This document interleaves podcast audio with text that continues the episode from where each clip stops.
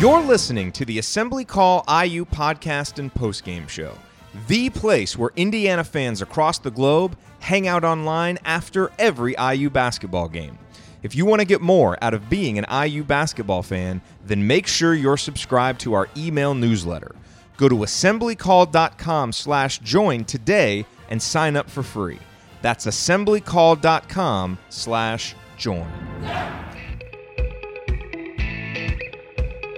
This week's edition of the Assembly Call is brought to you by SeatGeek. As you know, buying tickets to sports and concerts can be complicated, but there is a better, simpler way to buy with SeatGeek.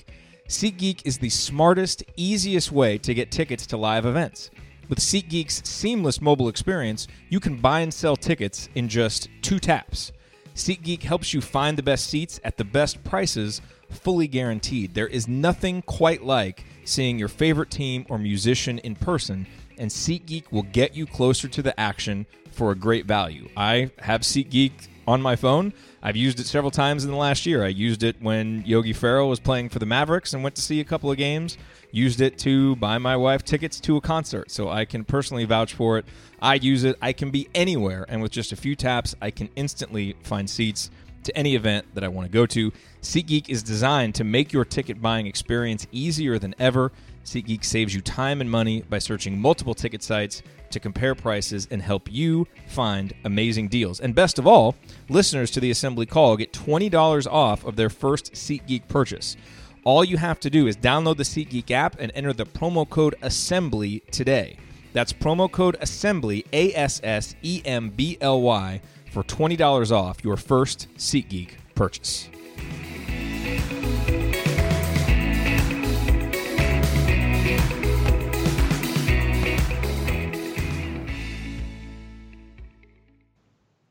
And now, get ready for another brand new edition of the Assembly Call.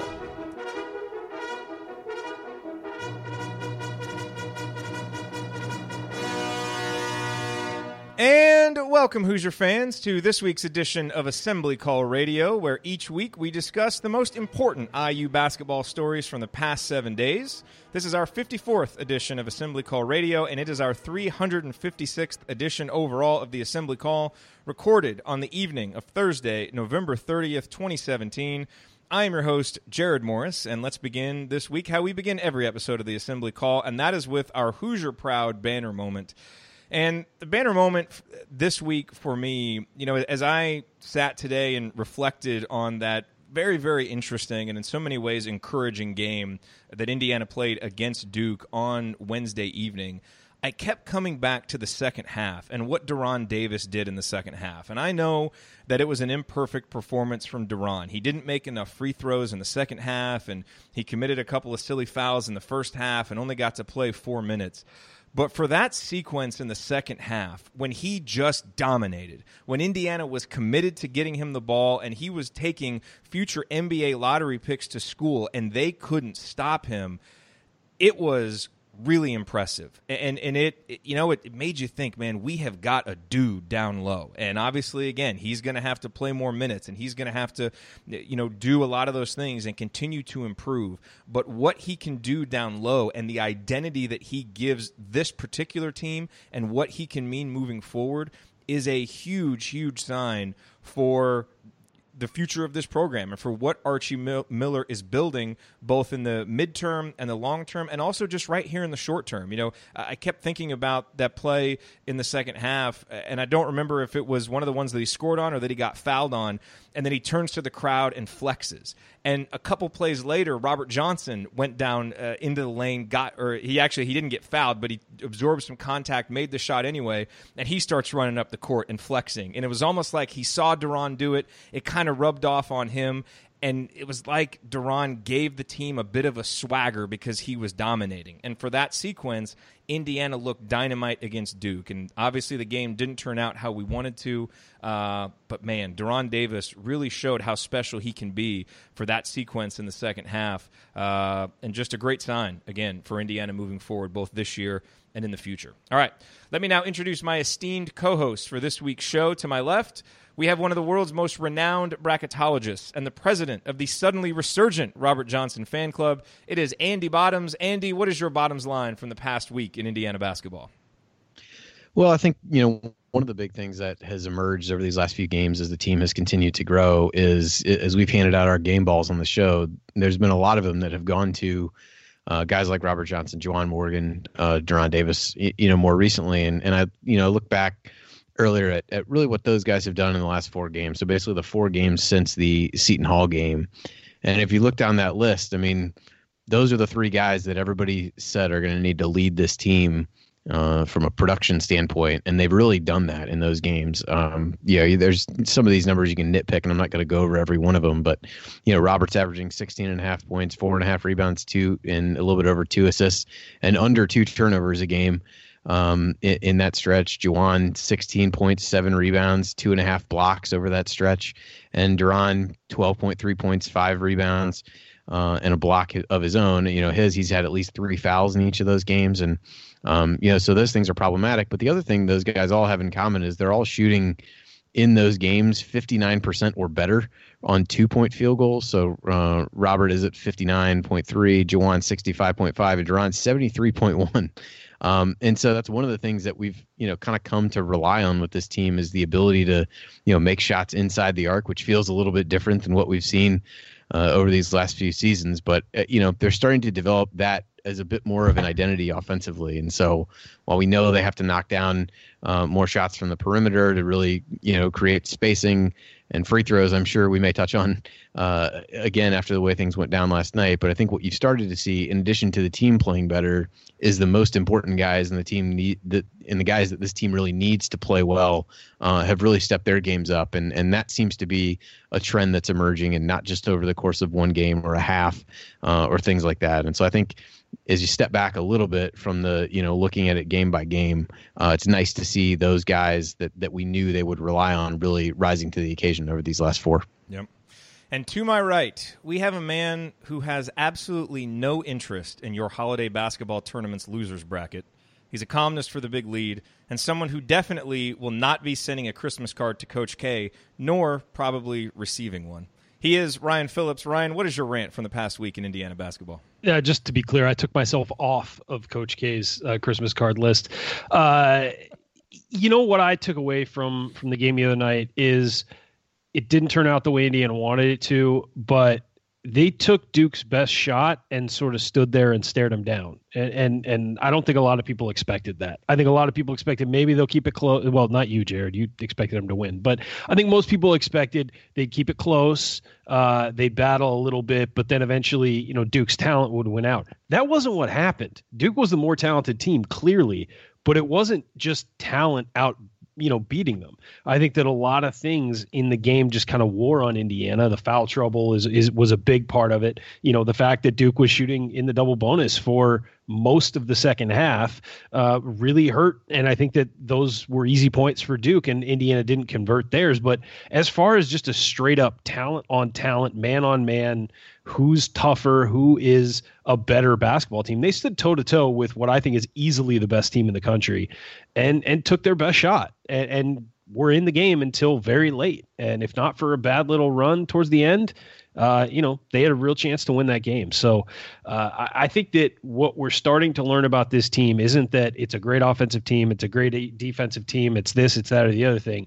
This is a tough team, and, and they're playing tough, and they're playing like their coach would. And, and they're starting to be able to take a body blow from a team and not wilt and and answer back and almost enjoy answering back. In in box in boxing you you you'd tell you'd say that they're a team that's built to be in a slugfest. They're not a team that's built to stand on the outside and, and box and stuff. They want to get in there and they want to fight. And, and, and that was what I saw against Duke was a lot of fight from this team uh, that made up for the talent differential. And uh, and I think the Duke players even said that after the game too. And and so did Coach K. I think you know really complimentary of Indiana. And I think that that's what happened is this team showed that it's not going to be intimidated. It's not going to be scared. They're willing to fight, and and that's what we saw last night. Both coaches' post game press conferences last night were outstanding, and I know Ryan won't endorse going and listening to Coach K's, but it was really good too. Forget uh, that guy.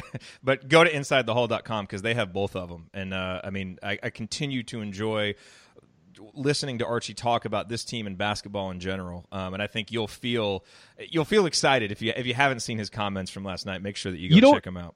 You don't feel like there's any false positivity with Archie no. at all. You feel like when he praises his team, they've earned it. Yep. You know, and and and he's going to give you the straight talk.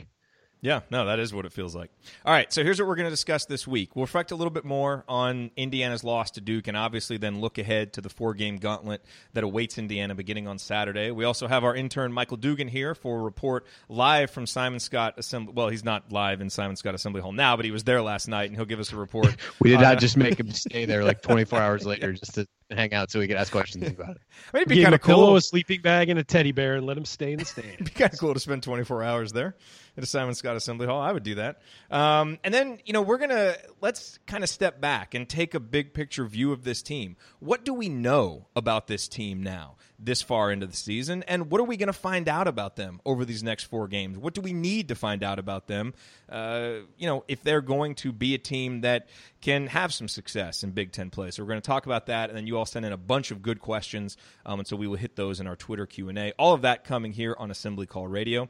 Do want to offer you this quick reminder: the next time that you are looking for tickets to a sporting event or a concert, remember our friends at SeatGeek, especially now around the holidays. Uh, you know, tickets obviously to a sporting event, to a concert, to uh, you know some other type of live event really makes a great Christmas gift because people have enough stuff, and I don't think anybody wants more stuff. So give someone an experience, and you can do that with SeatGeek, and you can do it by either downloading their app, which is incredibly convenient and easy to use, or if you want an easy to remember URL that will take you directly to the IU basketball ticket listings in particular, use the URL iutickets.shop. So not .com but .shop and so if you want to get tickets to, you know, say the Iowa game coming up or another home game or even road games, uh, any game this season, if you use that URL, iutickets.shop, it'll take you there and you can browse through all the listings uh, and then find the best deal because that's what SeatGeek does for you. Uh, and if it's your first time using SeatGeek, don't forget the promo code ASSEMBLY, A S S E M B L Y. Use it when you make your first purchase and you will get $20 back after that purchase. Again, the promo code is ASSEMBLY, A S S E M B L Y. Alrighty.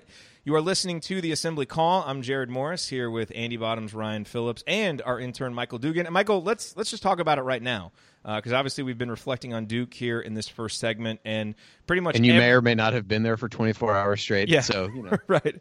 Uh, but from everybody that that I have heard, you know, people on the Duke side, media side, IU players, uh, you know, it, Grayson Allen even, you know, talked about just how incredible the atmosphere was at Simon Skjodt Assembly Hall.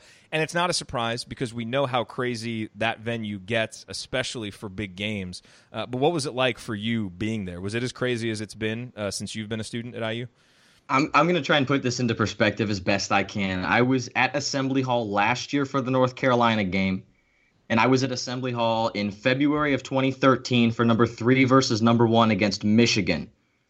I thought that Michigan game was louder than the North Carolina game, but I think that game last night against Duke was louder than that Michigan game. And I wow. sat in a pretty similar seat in terms of, you know, proximity to the student section and to the court. And I thought last night was the loudest experience I've had within a basketball stadium and obviously as well Assembly Hall. So what was the I loudest just, moment? Did you have a loudest moment? I, I there wasn't really a moment. I think if Freddie's I had to dunk? pick one, Freddie's dunk. I think that's I mean, what I was just ask. absolutely blew the roof off the building. Um, will but will, the entire will, will that phrase Freddie's dunk go down like Marco Killingsworth's dunk?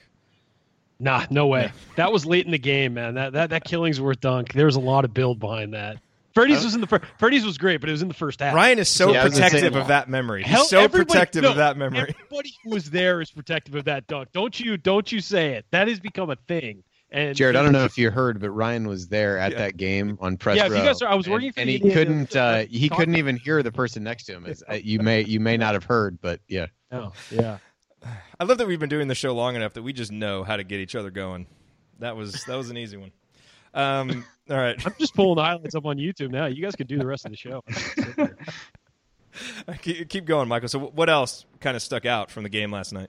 Well, I mean, the entire first half was uh, just one consistent 60 minute strand of continuous noise. And in the second half, there were a couple of moments where Duke looked like they were going to pull away, and then you know it got a little quieter. It was not quiet ever by any means, but the, the noise level was was reduced a little bit. And then Indiana fought back. And then when they tied it, I think, or when it was 69 68, I think that was probably the loudest point of the second half. Um, and then it kind of teetered off from there. But uh, that was, I'm confident in saying that that was the loudest game I've been to inside Assembly Hall, and I've been to three games that are probably top tier in terms of the noise in the in the recent history of that building. Those are big ones. And if uh, if Oladipo and Jordan Hulls had completed that alley oop in that IU Michigan game, that might have been the loudest moment. Maybe, maybe my answer maybe would have been different. Yeah, maybe maybe ever. Have you and you've been to a few other games this year, right? Because the crowds at the other games I mean, obviously haven't been there, but they haven't, you know, and the competition level obviously hasn't been great, but they haven't the crowds haven't been that impressive so far this well, year. Not even close. I gotta say, Duke just brings it out in people. I think, though, I think it, yeah. it's just that name. I mean, when they're they're ranked number one, obviously it's a big deal. Undefeated, it's a big deal. Um, I have talked to people who, I mean, because that Duke game that I went to was the last time Duke played at Assembly Hall, and they were also number one and undefeated, and Indiana was unranked. It was the same kind of situation. Uh, well, Indiana might have been ranked, but they weren't. You know, they weren't. It wasn't like close. You know, it would have been a huge upset. And I've talked to people who were at the Kentucky game when Watford hit the shot, and they have who were at both games and have said, no, the Duke game was louder. And I, that shocks me because it's Kentucky. You know, it's that big rivalry. Um, but I just think that Duke brings it out in people. I think that's probably the story wherever Duke plays. You know, I, I I just think that there's an extra oomph behind it because of it's Duke and they're easy to yell at and they're easy to get mad at. Yeah. I'm just surprised you can hear us, Michael. I thought your ears might still be ringing.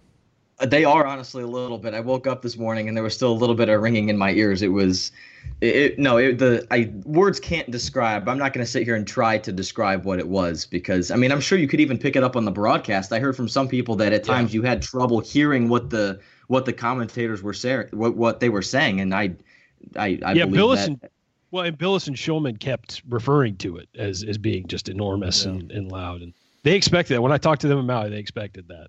Yep. Name drop. I'm just trying to help people with their. They, they were Ryan's over there. They were over there a few shows. Bracket. He's got a lot of. He's got a lot of making up to do here on. yeah, exactly. It's been a while. Just give him a little space. Let yes, yes, yes, yes. Okay. Uh, thank you for that report, Michael. Uh, that was awesome. Stick around, hang out with us on the show if you want to. Um, but coming up on the assembly call, we are going to look ahead to the stretch Indiana has uh, coming up. And let's talk about what we know about this team that they have to lean on to have success in these games. That's next.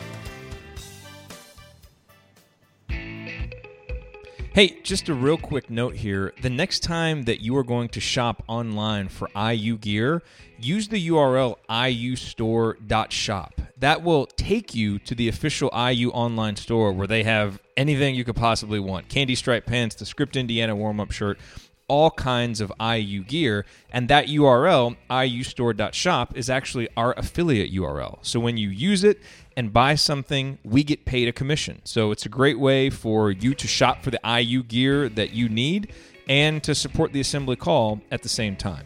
Again, the URL is iustore.shop. Please bookmark it and use it the next time you're looking to buy IU gear. We appreciate it.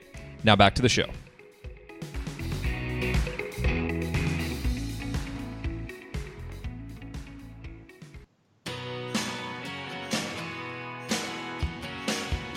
You are listening to the Assembly Call. I am Jerod Morris here with Andy Bottoms, Ryan Phillips, and Michael Michael Dugan. And don't forget, if you ever have to miss all or part of an episode of Assembly Call Radio, there are two great ways to catch up. You can subscribe to our podcast wherever you listen to podcasts. Just search for Assembly Call, or you can join our live Thursday night broadcasts or watch the video replays by subscribing to our YouTube channel at youtube.com/slash Assembly Call. So we know Indiana faces a really tough challenge now. Two Big Ten games with Michigan and Iowa, two games in three days, and then obviously you have games against Notre Dame and Louisville. This is really going to test the improvement that Indiana has made, and obviously the arc of that improvement since Indiana State has been impressive, and I think perhaps even a little bit unexpected. I don't know after seeing that game that a lot of us thought Indiana would be able to put forth the kind of performance that they did last night. So, guys, I want to explore the things that we know for sure about this team because I think there are still a lot of unknowns, you know, playing a new system, a new coach, guys in new roles. There's still a lot of questions that need to be answered and we'll address that too.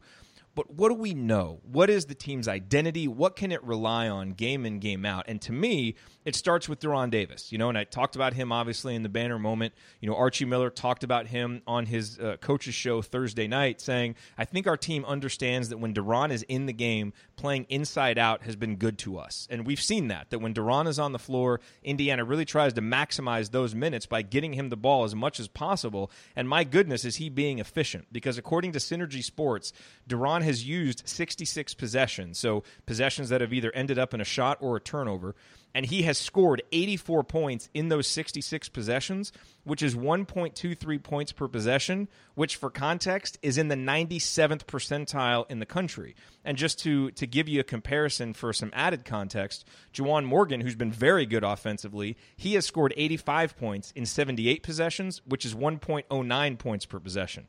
That's really good. That's 83rd percent in the 83rd percentile, and De'Ron is light years above that. So the numbers certainly match what our eyes tell us in terms of his dominance in those moments when he's a been on the court and b when Indiana has been able to get him the ball consistently, and he has improved across the board in pretty much every metric except just his offensive rebounding percentage, which is still very good and of course the free throw shooting, which is down significantly from last year when he shot 75.6%. But that does give me hope that he'll be able to improve it this year. So, Andy, we'll start with you. To me, De'Ron is the one thing for sure that we really know about this team that when he's in there, they're going to get him the ball, and that more often than not, when he gets the ball down there in the post, something good is going to happen for Indiana. Well, and I think you've seen them do a progressively better job at actually getting him the ball. Uh, and there was a moment last night uh, we talked about it on the show, but you know he and Devonte Green were on the side. Devonte goes into him. He doesn't really have a, a move. Kicks it out to Devonte, reposts, and gets the ball right back. And I think those are some of the things that you just wouldn't see with regularity last year. So I think while he's been effective when he's in there, I think those around him have done a better job of getting him the ball. And they obviously realize how much more smoothly things run on offense when uh, you know, when he's he's really clicking, and that that was a, that was readily apparent in the second half against Duke. So uh, he he's definitely the guy they can rely on and want to play through. You know, the the biggest concern, if there's a concern there, it's just that he has to find a way to stay on the floor. The foul trouble has continued to be a problem. And like I said, he's had at least three or four fouls uh, in maybe the last five games, maybe even more than that. And so he's got to find ways to to not commit the cheap fouls the, the way that he you know has has continued to do uh, even this season. Ryan, what else? I mean, besides De'Ron, and feel free to comment on him if you want to, but what else do we know about this team? Well, I think that as far as De'Ron goes, I'll be quick on it. I just think that if you look at this Indiana team across the board, there's one player you feel like will be better than the guy across from him on the other team in most games this year. I mean, I, and I think that's De'Ron Davis. And and I think that you know you look at the rest of the team, we've got guys who maybe can match the opponent, or you know from game to game they'll certainly be better than their opponent. But when it comes to just a guy you can rely reliably is as talented or more talented or can get it done against other teams, it's De'Ron Davis. He's the one guy you can look at and say, all right, yeah, he's going to be he can do this in every game. You know, it's not a matchup thing. It's he can do this. Um, so I think that he's certainly going to have to be the focal point. I think that's why you had Archie Miller talking about him all offseason. Um, you know what? I also think an underrated thing is getting a kid like Race Thompson in early uh, to play against him, you know, and and go up against him in practice is is a big deal for Race. So I think that's a guy who can come in next year and maybe impact the game. So it's a it's you know just lauding De'Ron Davis across the board here. Uh, the other thing that I think is something that this team can rely on is toughness and just being hard nosed. And I think that you're starting to see that. I think that's been the biggest difference since the Indiana State game. People say, oh, the offense is better, the defense is better. No, I think they're just working harder. I really do. It's and escalated I think quickly. It really has, and it's and it's it's also the kind of thing where, you know, if you can look at it from the Iowa from the Indiana State game, but if you really look at it from the second half of the Seton Hall game, uh, that's where the growth has come, I think, and I think that was a very much a wake up call for them. That look, in the first half when you were playing hard, you were competing with a very good team. In the second half, where you didn't play as hard and you didn't play as smart, I mean, you didn't. And, and so I think that just toughness and and and hard nosed play, which is Archie Miller's identity. I mean that that was his identity as a as a as a player. Um, so I think that I think that that's you know it, that's certainly rubbing off on this team, and they're starting to they're starting to show that. And I think that that's something we can all. Uh, you know, we can all rely on that this team's going to do. It may be absent in a game or two, but I think that it's going to be pretty reliable as the year goes on and get more reliable as it goes. Yeah, we can definitely rely on it's going to be a focus from the coach. I mean, that's for sure. It is going to be an emphasis every day, every game, no question about it. And hopefully the team continues to put that into into play out there on the floor. Andy, what else do we know about this team? I mean, I, I, continue to go back to the two point shooting um, and and some of the free throw rate numbers. I mean, those are uh, you know, the two point shooting at close to 60% is probably probably not sustainable as much as we would like it to be. But I do think, um, you know, it goes back a little bit to De'Ron and some of those things. I mean, but there are a number of guys who are shooting the ball really well uh, from inside the arc. I think they've attacked the basket more. The free throw rate has come up and the ability to get to the line. Um, there's a lot of numbers on the offensive side that line up pretty favorably as you kind of look down the list of what Archie Miller teams have done uh, more recently. I don't think defensively the numbers aren't quite there yet. I do think there's improvement, but they haven't really um, it hasn't really played out that way statistically. But I think on offense, you know, really being able to to score around the rim uh, and and do things there, on which is going to have to be the case for a team that doesn't shoot the three all that well. But um, you know, I think that speaks to the overall aggressiveness and the mindset and, the, and, those kinds of things that you talked about. I think those things manifest themselves in, in numbers like two point shooting um, and and the ability to get to the free throw line. I mean, it really all- is. A, I, I gotta say, I, it really is amazing how this team has shifted from such a perimeter-oriented team to a team that is so much more efficient from two point range, you know, and I mean, in, to some degree, their their three point shooting has been kind of a mess, but the two point shooting, Andy's right, is such a huge deal, and the improvement there is is staggering so quickly. Is it also fair to say that we know that this team is really positively impacted by Collin Hartman? I mean, he's only played, I think, what, 22 minutes, but he played in the Eastern Michigan game, he played in the Duke game and maybe it's no coincidence that those are by far Indiana's two best performances of the year. Uh, and I think you know whether he's out there for huge minutes, and he was very productive in his minutes against Duke. It sounds like, and Archie has talked about this, just his presence, and it's he's able to lead better when he's in uniform and playing, as opposed to just kind of being on the sidelines and not taking part in stuff. And it allows his leadership to really shine. Yeah, it's it's funny. He's like this team's security blanket. You know, I mean, they're they're Linus and he's the blanket. It's it, it, They just are more comfortable when he's on the floor. It's it's so obvious. I mean, as soon as he comes on the floor, even just having him available for a game, I feel like, and maybe it's the kind of thing where like he's been around so long, it's like you don't want to disappoint him, and he's like your parent, you know. But he he just he changes the way they're he changes the attitude of the team, and and they all play harder when he's on the floor, and he picks them up when they need it. Uh, clearly with his play, and I'm sure with you know vocally. Yeah, and I think you know something else that we know, and Archie mentioned this today. Andy, you can address this quickly, but Robert Johnson is going to give a lot of effort on defense. And Archie talked about, you know, I don't think people realize how hard and how much of an impact he's making on the defensive end of the court.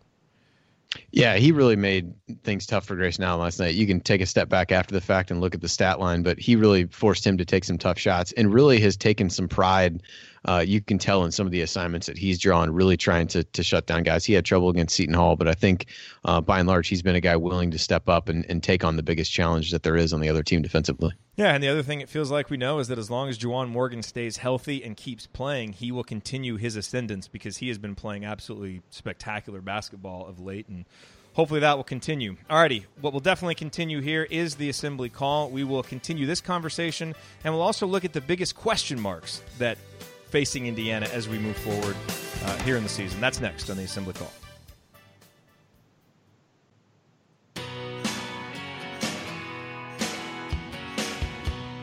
You are listening to the Assembly Call. Go to assemblycall.com slash join to learn how to subscribe to our email newsletter. And you really should. If you want to get more out of being an IU basketball fan, you should be on our newsletter list. You will get our weekly Six Banner Sunday news roundups, as well as our post-game analysis emails. Uh, and the best part is it's all free, and it will make you a smarter IU basketball fan. The URL is assemblycall.com slash join. All right, I am Jerod Morris here with Andy Bottoms, Ryan Phillips, and Michael Dugan, and we are talking about the Indiana Hoosiers, as we always do here on Assembly Call Radio. And in our last segment, we talked about what we know about this Indiana team so far, and obviously, th- there's not a lot that we know for sure. We're s- still learning a lot about this team, and that means that there are a lot of questions. And so, in this segment, we want to talk about what some of the most important questions are that we need to find out about this Indiana team, and that will probably get answered uh, over these next four games because of the competition level that Indiana is going to be playing. And Andy, between segments, you brought up a good one, which is the turnovers, because the improvement has been drastic, especially over these last four games. You know, and uh, I know in particular, you know, the last three games, you know, eight, eight, and nine turnovers. Uh, which is such a far cry from what Indiana was doing last year. And so it feels like we kind of know that this team is better at taking care of the ball. We certainly know for a fact that it's a bigger emphasis than it's been in years past. But where do you come down on this one? I- Have we seen enough yet to know that turnovers are no longer really going to be an issue? Or, you know, when you look at that second half against Duke and Indiana had seven turnovers when, you know, the pressure to ratchet it up uh, a little bit as winning time approached, does that give you a little bit of pause to say, hey, we're better, but this team still has to continue answering this question against better competition? Yeah, I mean, I think it's definitely a positive sign, but it's after you know the struggles that we've watched some of these last few seasons. I think you know a four game stretch of of positive development there is not enough to you know put the the scars of the past away for good. So I you know I'm not at that point yet, but it is encouraging. Um, and I think what's what's as encouraging as that, and you alluded to it, is the emphasis on it and the repercussions, I I guess, for guys who aren't taking good care of the basketball. And um, you know, that's something that I think has been a welcome sight to to a lot of IU fans who have, uh, you know, watched guys make you know silly mistakes, and and there really seemed to be nothing that happened. Uh, you know, in years past, and and this is a case where you know Archie has set down guys immediately after they've taken a you know quick shot that was essentially a turnover after they've, um, you know, thrown the ball away trying to make too too spectacular a play. Um, so I think those things are positive, and and maybe in another month, if we see that trend continue, then that becomes something that we know about the team. But I think at this point, we know how much they value taking care of the basketball. That's drilled home um, by Archie in in so many press conferences. He talks about it with Al Durham, and that's why he's playing so much and what makes him so good as a freshman. Um, so it, it's it's there and it's beyond encouraging after the last couple years that they've been able to kind of turn that around so quickly. But uh, yeah, I'm not ready to uh, I'm not ready to close the book on that one quite yet. Yeah, you know, and, and one guy in particular who continues to struggle with turnovers is Josh Newkirk, who is turning it over on almost 25% of his possessions, uh, which is actually which is a career worst for him. So while a lot of guys are doing better, he is not. And I think that's another big question that has to be answered for this team is, you know, which Josh Newkirk are we going to get? Uh, because he was obviously very good. Probably played his best game against Eastern Michigan. I mean, in some ways, you know, he was the best Hoosier that day. Uh, but really, you know, despite playing 32 minutes against Duke, I didn't think, you know, had as much of a positive impact certainly on the game and struggled on both ends uh, to just kind of get himself in rhythm. Uh, so I think I think that's another big question because if you're going to play a senior, you kind of expect some level of consistency and, and reliability. And so far, it's early in the season, and he proved last year that you know it kind of took him a little while to get warmed up and, and kind of get into the season, and he was good toward the end of the year. But can Josh Newkirk become a consistent contributor out of that guard spot? Um, I think that's another big question uh, moving forward. Ryan, what do you think?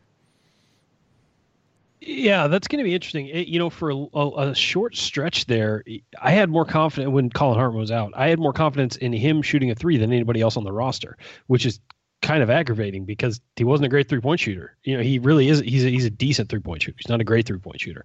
Um, but you know, with uh, you know Robert Johnson misfiring, uh, I thought that he added something. I thought he played well on defense last night for the most part. Um, he overplayed a few. Um, you know screens and stuff like that and got caught up court a few times uh, but I, I you know it'll be interesting to see how he develops and and and does he kind of get it with that system. And I do feel bad for Josh because this is the third system he's had to play in in his college career, and it's you know they've all been super different. You know, there's there's really no crossover here. So um, we'll see how he responds to it. If he doesn't, you know, it, you're going to see a lot more Devonte Green if he gets more consistent. Um, and and you know I, I expect Collin Hartman to move into the starting lineup at some point. So uh, one of those guys is is going to be out of it permanently. Um, you know, between Al Durham, Devonte Green, and and uh, and Josh Newkirk, you're going to see uh, at least two of those guys move out of the starting lineup. So we'll see, you know, what Archie decides to do. But yeah, you got to be able to rely on your senior. I agree. Regarding Josh and his three point attempts, I've noticed that you know throughout the course of this year and certainly toward the end of last year, he got a lot more confident with the ball. He was a guy that I was watching really closely coming into this year, and a guy that I had a lot higher expectations for, and Last night before the game, we were in there two hours before tip. When I walked into the gym, Josh was about four feet beyond the arc, shooting three after three after three after three. And then about 20 minutes later, was shooting more threes, more threes at the top of the arc, deep threes, coming off screens, off a dribble, just taking three after three after three. And it's obviously a long road to go from such an unreliable three point shooter to a guy that you're confident in with the ball in his hands, you know, 24, 25 feet behind the hoop. But I just you know as the season goes on with this team's lack of productivity, I guess from beyond the arc, his improvement and his I guess increase in confidence from beyond the arc could certainly play to Indiana's advantage, and that's something that you know from an Indiana fan's perspective, I would hope just continues to increase. But to me, his confidence from beyond the arc has improved drastically, and I really noticed um, j- just him taking all those threes in warmups, just that being the so the focal point of what he was doing uh, that that meant more to me probably than it should. Uh, but I, I think it means something. Oh yeah, I definitely don't think that this team is struggling to shoot from the outside or from the free throw line for a lack of effort or a lack of trying or a lack of practice. It's yeah, I think there's some confidence things going on, and, and if they can get on a roll, you know, then maybe we can see some of those percentages go up and see a little bit more consistency. Uh, you are listening to the Assembly Call. I'm Jerod Morris here with Andy Bottoms, Ryan Phillips, and Michael Dugan, and we're talking about the biggest questions that Indiana faces, that Indiana needs to answer moving forward uh, as they look to continue their progression from the awfulness that we saw against Indiana State to, you know, the uh, the very solid play that we saw uh, against Duke. Andy, as you look at these Hoosiers, uh, what do you think are some other questions that uh, are going to be really important for Indiana to answer in a positive way, especially over these next four games, given the competition level? I mean, I think the defense is is a big one. I, I think we have noticed things. We, we touched on this before. I, I think we've noticed things where uh, the the system is is starting to come together a little bit better for these guys, but um, you know the results haven't necessarily been there. And I'm not going to hold you know the Duke game against them again. You know, a team that's got you know filled with pros and um, guys who are you know just monster athletes. But I do think that there have been other times when they have really struggled to to contain other teams. The three point shooting was something that had really um, you know they'd struggled with, uh, but but did better uh, against Duke for whatever reason. And so um, you know, some of those numbers are going to regress to the mean, and I think things will get to, to be a little bit back to normal. But uh, at the same time, I, I do think that uh, we need to see improvement from this team defensively. And and each of these um, next few games provides some unique tests there. You know, we know how efficient and, and good John Beilein offenses can be. Uh, Notre Dame, you know, a lot in the same vein. Uh, when those games come up, uh, Iowa. Uh, you know, has struggled to this point this year, and, and Louisville is a really tough, kind of rugged team that's going to, you know, play different offensively than those others. So I think there's a lot of opportunities to see the defense improve, but they have to continue to get better at stopping dribble penetration and not falling for shot fakes and and closing out uh, you know out of control because part of the pack line is being able to recover to shooters but doing it in a in a controlled manner. So uh, I think those are areas that they've really struggled with. And I think you know Archie's not going to be happy uh, as much as he apparently looks at KenPom to see his defense rank like 219th or whatever it was uh, coming into today. So that has to get better. I think that it will but we need to see it. Yeah you know, one other question I have, Ryan, I think you can address this, and, and you've addressed questions like this in the past. Is you know we're, we're all we're riding high after you know la- the, the performance Wednesday night, and even though it was a ten point loss, and even though our aspiration for the Indiana basketball program is to not be talking about moral victories, it's to be on a relatively even playing field with a team like Duke, and they come into your place and you expect to beat them, and most times you do. Uh, but this is you know kind of a unique circumstance with you know a, a coach with some players that he didn't recruit, you know, putting in a new system, and so I think it, I think Indiana fans' optimism after a game like that shows that Indiana fans are having the patience and perspective that we should have to give this team the time it needs to make progress. So that's good. The question now, I think, for Indiana is okay, we've seen that in this electric environment with Assembly Hall, you know, rocking, they could really rise to the challenge for 35 minutes against an immensely talented team. Now, what do they do outside of that? What do they do when they go to Michigan for an afternoon start? Is that toughness, is that intensity still there? You know, when they come back home and it's, you know, maybe the, the atmosphere isn't quite as electric, are they still able to bring that same uh, intensity, that same focus? Um, and so I think, look, we know Archie is going to be demanding it and, and talking about it but to me, I think that's a really big question for this team to answer because it's a team that just as recently as two, three weeks ago, you know, we're kind of questioning its toughness, questioning its maturity, and that's what I think allows a team to do that and be consistent. You know, no matter the venue, no matter the circumstances, is maturity and toughness. Um, and I think we're going to really find out if you know if Indiana really has both of those qualities. Yeah, I think Saturday will tell us a lot. I mean, how focused are they? You know, I think focus is a big part of it, and I think I thought that that was one of the things that really helped them Wednesday night was their focus. They were focused on what they needed to accomplish, what they wanted to do, and, and they stuck to it. And and early morning games, I mean, twelve thirty, I guess, but you're warming up early in the morning. You're you know eating earlier than you thought. You're shooting your warm ups. You're getting into your walkthrough earlier, earlier, earlier. It's hard to get up for those games, particularly on the road. Um, and we, I mean, we've talked about this for years. I hate those early morning games. I think they're awful. I think the Big Ten should get rid of them. I think you should, it should be afternoon, like three, four o'clock, or night for all your games. Um, but they they continually schedule them, so you got to play them, and everybody has to play them, and they're stupid, but you got to do it. Uh, so how how focused they come out on Saturday will tell us a lot, and and how tough they play. Maybe they don't win at Michigan. I mean, Michigan, as Andy said, very efficient offense. Usually, they've got some players this year. Uh, didn't play particularly well in Maui, but they certainly have the ability to to do some things, and they're coming off of getting just absolutely shellacked by North Carolina, so they're going to come in motivated as well. Um, we'll see. I you know, I, but I think that that's that's going to answer some questions. Is are they ready to actually be that tough all the time, or was that just a snapshot of what they can be and, and need to find more consistently? I think Saturday will tell us a lot. Yeah, and I think the other question, look, I think there are you know some questions that you could ask about Devonte Green. You know, are we going to get more good Devonte than bad Devonte? Although I think to a certain extent, you know, he he is what he is right now, which is an electric player, but also an inconsistent one. And hopefully, you can smooth that out and get more of the good Devonte. But you know, Andy, I think the other really big question, and and we've certainly alluded to this, but we're all waiting for Robert Johnson to get hot and get consistent as a shooter but now at some point it's got to happen. You know, like we're now seven games into the season, and his shot form looks different every time he puts it up, and you know, at some point that's got to happen, or that's really no longer a question. It's just a reality uh, for this team, and so.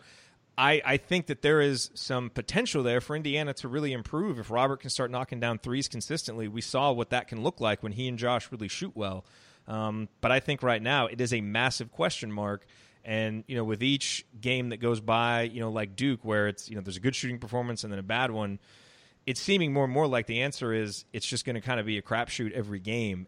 And I think while Robert has played very well, man, that's the next step. You know, that really takes him up into being you know that all Big Ten level guard is if he can start knocking down that shot consistently.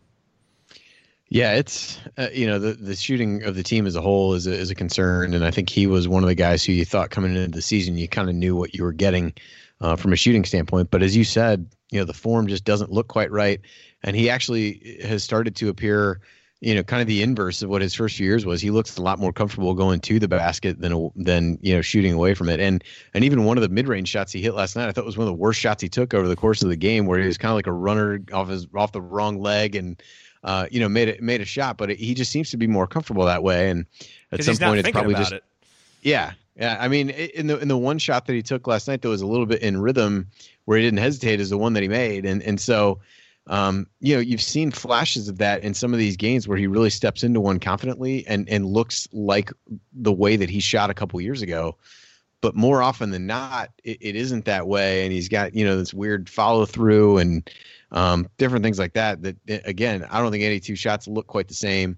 Um, but I think it's you know I think he's struggling a bit still with this role and trying to understand balance out what Archie wants him to do in terms of getting the ball to the basket, where he's been really effective with still, um, you know, needing and wanting to to be able to be a guy this team can rely on from the outside. So, um, I you know I don't know if that even comes this year. Quite honestly, it needs to. I think if this team's going to take the next step, but um, you know, if he becomes a guy who really relentlessly attacks the basket and gets to the free throw line, I think they can survive without it. But certainly takes him to another level if he can start to make those kinds of shots. But he just doesn't look comfortable enough and isn't taking enough of them in rhythm right now to to make you feel like he's going to turn that around. Yep. All righty. Well, coming up in our final segment of Assembly Call Radio, you all sent in some great questions. Uh, we had a few about Justin Smith's playing time, about Curtis Jones, and some other topics. We will address those next as we close out this episode. Stick with us.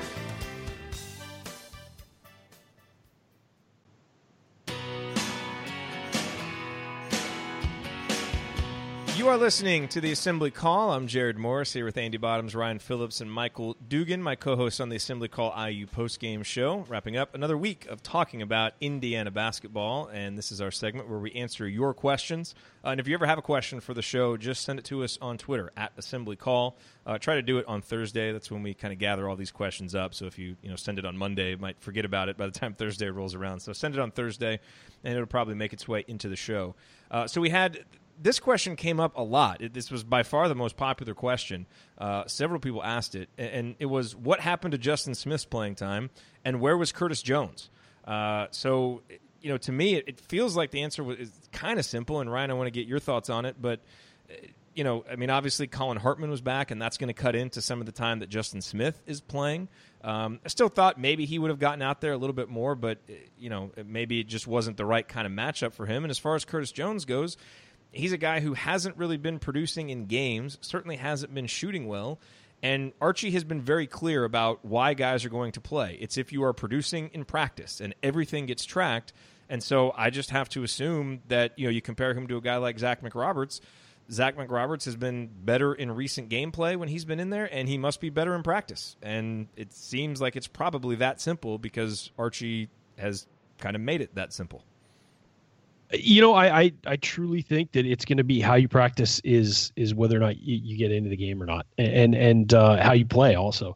Um, what I would say is that you know, for w- wondering why maybe Curtis Jones didn't play and why some other guys didn't get as many minutes, uh, and I Duke has insane length, so I think we were tending to go a little bigger, not necessarily longer or more athletic, but beefier. You know, these guys were strong. We tried to go with our stronger guys down low to combat them defensively, um, and so I think that had a lot to. do. I mean, Gary Trent is six six, and he's got to be like two twenty. I mean, the kid is ripped, and and he was their small forward. You know, so I think that you were trying to maybe match Duke a little bit more instead of just throwing out your guys and, and hoping they can defend. I think they were trying to match Duke player for player a bit. Um, but you know, Justin, he's a freshman, and this is his first, you know, second month uh, uh, of his career. Uh, I don't think there should be concerns because he didn't play much in a game against the number one team in the country. Uh, a lot of the older guys on that team played more because you know what they've earned the chance to play against the number one team in the country at home uh, and play in that environment. As for a guy like Curtis Jones, I think it, you know he's got to be more consistent on the court to get in in a game like that. You can't afford mistakes in a game like that, and and I think that what Archie tried to do was limit the guys on the floor who were going to make mistakes. And it worked because Indiana played close. I mean, you can complain about it if Indiana had gotten blown out of that game and they didn't see, you didn't see those guys, but they played close. So whatever the strategy he had going in was working from 90% of the game. So uh, I thought that it was, uh, I thought that, you know, you can't really complain about it, can't be upset about it. And those guys just have to get at it harder in practice. Andy, uh, there's a question from John about Robert Johnson. How much is fair to expect from Robert offensively if we expect him to lock down the other team's best offensive player too, like he did? Uh, you know, he was obviously guarding Grayson Allen. Uh, what should we expect from him, uh, given that? Yeah, it's it's an interesting way to think of it when you you know you start to kind of put the you know, a little bit what I was talking about before. We're trying to balance. I need to attack the basket. This is what the coach wants. I need to try to get to the free throw line I know I have to be a guy who can knock, step up and knock down outside shots on a, on a team that doesn't have a ton of outside shooting. And oh, by the way, I got to exert a lot of energy defensively. So I do think that's probably fair to wonder if that isn't part of, um, you know, the struggle with him. And, and, he's got a lot on his plate right now, just in terms of all the things that he's being asked to do. So, um, and, and I think some of that you you hear from Archie as well, and, and I think some of that comes from you know we talked so much before about when he was struggling. You said, you know, he's getting a lot of rope. Well, I think he's getting a lot of rope because he's being asked to do a lot, and he's doing a lot of things well. Might not be shooting the ball well, but I think he's done a little bit better uh, taking care of the ball, and and certainly has done a better job getting to the, uh, you know, getting to the basket, and and is doing a better job of finishing around the hoop. So. Um, yeah, I think it's a it's a it's an interesting question when you really step back and look. The problem is that they're just you know, there just aren't enough guys who have shown the ability to knock down three point shots in a way that he has earlier in his career. So I think it's natural for everybody to look at a senior who's played a ton of games and say, yeah, oh, you need to do this as well. Doesn't really matter what else he's got going on. So it, it's a, it's a fair it's a fair question. I think that's why he's getting a little bit of leeway from Archie on on some of the shooting woes and, and not getting taken out. And the hook isn't quite as quick as it is for some other guys for sure. Yeah, you know, we got another question from Derek. He's concerned that Indiana really was buoyed by the extraordinary crowd and, and, and wonders if the team is going to come out flat against Michigan. And, and we kind of addressed this. Uh, Ryan talked about it but Derek asks, is there any argument, stats, or gut feeling you can use to alleviate some of that concern? I will just say, if you haven't watched it yet, again, go watch Archie's press conference from after the Duke game because he was not a coach that was, you know, resting on his laurels or you know soaking up any type of moral victories, uh, or that wasn't immediately focused on Michigan. And he mentioned it several times on to Michigan. Talked in his radio show about just being obsessed with improvement. Uh, and so my gut feeling is Indiana's going to come out and play well because I just think their coach has such a razor sharp focus, and this is a team that really seems to be in tune with their coach right now. And so I would expect Indiana to come out and play well. I won't be shocked if they if they come out flat because it's college kids and it's a weird, uh, obviously situation playing the afternoon game and it's a prime letdown spot on the road afternoon game after an emotional big game. But you know, I, have got a little bit of faith in Archie, and so my gut feeling is that they will come out uh, and play pretty well. Um, but you know, we'll just have to see. And I think, however they do respond, it'll be pretty telling. Uh, Andy, we've got about a minute left. You want to talk to us about uh, how awesome the Big Ten is, right? Uh, yeah, it stinks uh, on ice. I would say at this point. Yeah, I mean, yeah, I, I, I tweeted out some stats earlier today, and this isn't quite updated on KenPom. Against KenPom, top 25 teams, 4 and 11. This includes Michigan State's win over Notre Dame. So these are actually better than they were earlier in the day.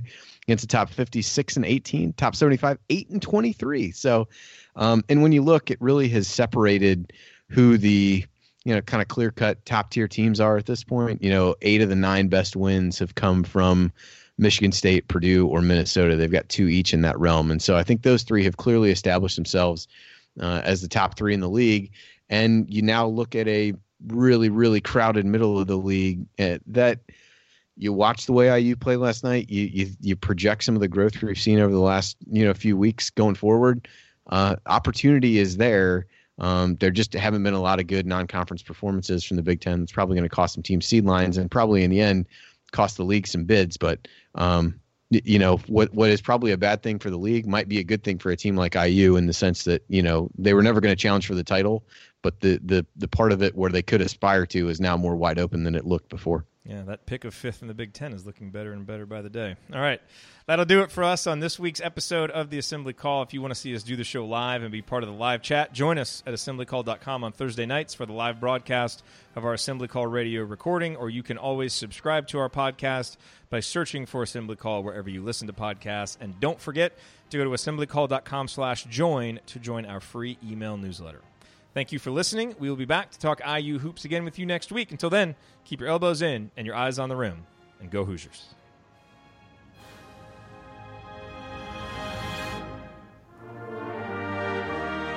Thank you so much for listening to this episode of the Assembly Call. We really appreciate you being here, and we really do rely on the support of audience members like you to keep the Assembly Call going and to keep growing and we have set up a page on our website at assemblycall.com slash support so that if you do want to support the show There are a number of options, and we encourage you to choose whichever one is most convenient.